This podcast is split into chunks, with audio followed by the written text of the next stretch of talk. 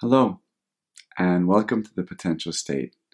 My name is Doctor Estelle Romanelli, and I'm coming to you from Berlin, where I'm taking part in the first ever symposium on improv and therapy that's happening in Germany. And being here in Germany for a couple of days and not understanding anything, not the language, not the culture, not the references, not the people, not the places, not the streets, um, really gave me kind of... Um, clarity about this concept of I don't know, of not knowing. And also, I'm inspired by this book that I'm reading right now, Language and the Pursuit of Happiness by Chalmers Brothers. And he talks there about the power of I don't know, and I don't know, of not knowing, as a friend of learning, as the first, the best and first friend of learning. And I want to expand that idea and give you a few more thoughts that I have about the power of I don't know. So, I never was really ashamed of saying I don't know, of admitting that I don't know something. I guess, I think I got that from my mom, who was a lifelong learner. And at age fifty, after completing two and a half degrees, went back to school to do an undergrad in social work. And I remember I was, I think, sixteen, seventeen at the time. She was fifty years old, and she was studying with women that were half her age. And she had no problems with that. There were no ego problems. She never tried to pretend as if she knew all the information. She really learned. And I think she was modeling to me, at least, that there is no shame in not knowing, and that lifelong learning is a value. So, I don't know, first thing it does, it is. It is a tool to learn. It is a friend of learning. But I want to give it another spin. I think saying I don't know is an equalizer of relationships. It equalizes the power dynamic. It equalizes um, someone being too cocky or too judgmental. The second I say, I don't know, what I'm basically telling the other person is I'm with you. I'm just like you right now. I don't know. And actually what that invites is collaboration, invites intimacy. It makes the other person, it distributes responsibility. It makes the other person feel meaningful because maybe they do know. And if we don't, if he, if he or she don't know either, so we can think about it together. Actually, what I'm doing, I'm increasing collaboration, and I don't know.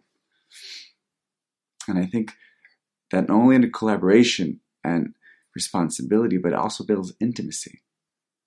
Because intimacy, right, is showing vulnerability, showing something that I don't know. It's allowing someone to see into, into me, right? Into me, see. We spoke about this already. So actually, by saying I don't know, I'm inviting that person closer, closer to me. And I think over time, it allows you to adopt a beginner's mind, or in Hebrew we say the beginner's humility. And a beginner's mind is basically the recipe for lifelong learning. It's a re- it's a recipe for being curious and wonder and awe, and to ask people and to search around the world and see new things. You can only do that when you have a beginner's mind, because if you know everything. Like he says in the book, success is a learning disability, right? Because if I know everything, if I've peaked, then I have a dis- I don't want to learn because I know it. And I think at the long, in the long, long term, if I practice not knowing, if I practice admitting to myself and then to others, what I'm actually gaining is a confidence. Because paradoxically, by saying that, because nobody knows everything, right? We know that nobody knows everything. I know that I don't know anything. The second I can admit it to myself and to others, I'm actually creating a solid sense of self. I'm actually being solid, and I'm saying, I don't care if people think that I don't know things. I know that I don't know, and I'm fine with that. And if I'm telling this to you, that means I'm pretty confident in my not knowing. Because only someone who's confident can say, I don't know, right? Because if I'm too scared, if usually people are too scared, they just don't admit it. They pretend like they do, or they avoid the question. And I want to give a few examples, which I think shed, shed light on these points. So I'm going to start with my undergrad. I studied behavioral sciences, and we had the Intro to Psychology one oh one. three hundred students, a huge hall. And the professor would keep talking about things from previous weeks or from previous articles that none of us read, or some of us read. And I remember he would say a concept and no one would raise their hand. And I had no idea what he was talking about. So I'd raise my hand from the back row and I'd ask, can you remind us what projective identification is? Or can you remind us what this concept was or who, who that theoretician was? And I remember everyone would be like, whoa. And then he would answer me. And after class, people would say, oh my God, you're so brave. You're so brave. And I was thinking, it's not that I'm brave. It's just like, it's a waste of my time and money. Why am I paying all this money and spending time in this class? if I don't know what he's talking about. It was so clear to me that I need to ask. I didn't even think about it. And I didn't even mind saying I don't know because it was a learning context. And I'm thinking about the other one hundred fifty people who didn't know what projective identification was, and they didn't ask why. And what were the price they're paying for not asking about the things they don't know, for not admitting that they don't know in a learning context of all places? The other example that happens to me from time to time is in the clinic. So I'm working with an individual or a couple or a family, and I don't really know where to go. There's a few different ways, depends on which paradigm I'm thinking about. And a lot of times I get stuck there, and what I've learned through the years, I'm just going to tell the family. I'm going to say, listen, we can go this way and we can go this way. These are two of the thoughts. I don't know which one to think, which one to choose. What do you think we should do? And whether I ask what we should do or if I just admit that I don't know, I feel it opens up the space. Once again, it's a relationship equalizer. They take they take responsibility. They take ownership over this therapy. It increases the collaborative moment, the co-created collaboration, synergistic collaboration. And once again, it shows them that I'm authentic, that I'm human. Carl Whitaker talks about the therapist must fight to be authentic, because if he or she is authentic, then he's forcing her or his client to be authentic. So if we want our friends, colleagues, children, partners to be authentic, we need to be authentic. And part of our authenticity is owning up that we don't know everything. Owning our shit in this context means not knowing what we're talking about or not knowing anything about this topic. When I facilitate workshops many times, there'll be the Q and A section. The Q and A section for every lecturer or facilitator, or at least for me, is anxiety-provoking, right? What if I don't know the answers? And there's so many smart people that come to my workshop. What if I don't know? And very often I've found that when people start challenging me with these questions, either they're very sophisticated or they, I honestly don't know. I love saying, I don't know. What do you think? What do you think the answers to that question is? And the second I say that, I feel it liberates me from getting into this facade that I know everything. And then either I'll start bullshitting or pretending our answers or going one up and like, like forcing them to understand that I am the expert and they're not. I can just say, I don't know. What do you think? And it's like this big balloon that I'm, I'm letting out all the air. I'm back to being myself. I'm back to being authentic. And I can say, I don't know, what do you think, in front of one hundred people that I just lectured to. I don't think it diminishes my expertise. I think that increases my humanity. And I think what we're missing is more humanity and less ego or expertise that other people will think about me. That's a reflected sense of self, which we'll talk about in a different episode. And another thing that I facilitate a lot of times, and I don't know where to go. I don't know exactly what to do.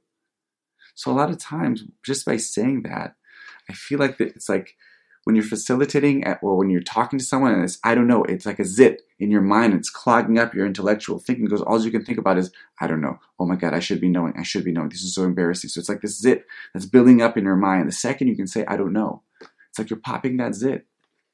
And suddenly the intuitive thinking can, op- can open up, can awaken. And suddenly your mind can do what it naturally does, is find solutions to problems. But in order to do that, I need to I need to dare to pop that zit of I don't know, let it out, confess, and then my mind can stop going in circles about trying to repress that I don't know or to analyze that I don't know or to judge me for I don't know and just let it out. I don't know. Give me a few seconds. And sometimes I'll stand up, I'll just walk around a little bit, and I'll say I need a few minutes to collect my thoughts. And two more examples. One is a parent. Obviously, thousands of times, our kids, I don't know. Whether they ask me something about space or science, which are the easy ones. But when they ask me about life and death and is there a heaven, is there a God? So sometimes I just say, I don't know, what do you think? And once again, it's the relationship equalizer. I don't think I'm giving them less security by not knowing. I think what I'm modeling to them is lifelong learning. I don't know, what do you think? I'm actually empowering. I'm saying, you have an interesting opinion. What do you think about this?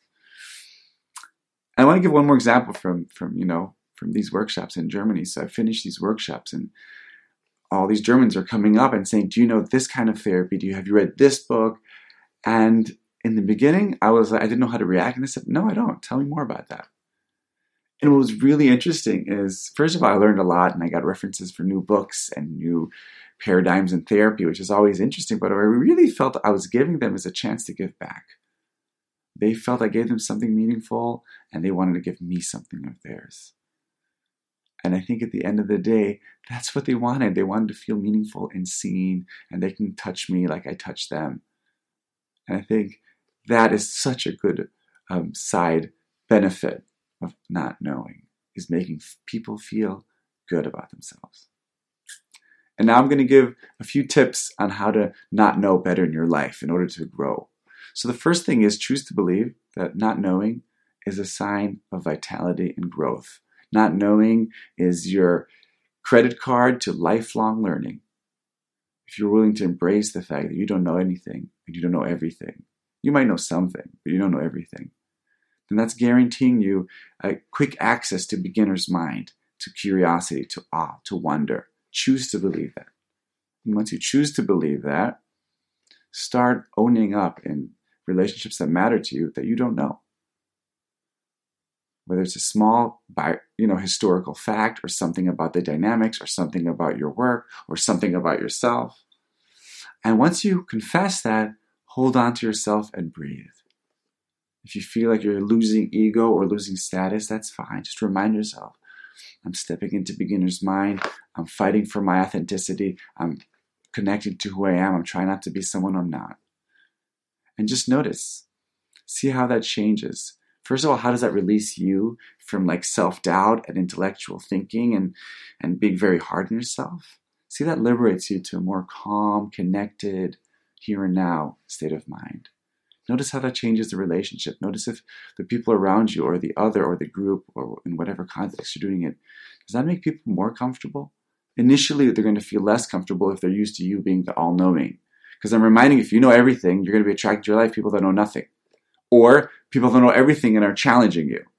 So you're actually, by saying, I don't know, you're preventing power struggles on one hand and uh, dependent leechers on the other. You're balancing out, you're equalizing the relationships. I want to finish with a quote from this book, and he says, we build stronger and more authentic relationships at work and in our personal lives out of our ability to genuinely acknowledge areas of current not knowing. We also make it much more likely that we'll actually learn. As, as a side benefit, it's also a heck of a lot more peaceful this way. So my wish to you coming from Berlin is a more peaceful not knowing and a more vital discovery of the answers to that not knowing. My name is Doctor Estelle Romanelli, and this was The Potential State. I'll see you next time.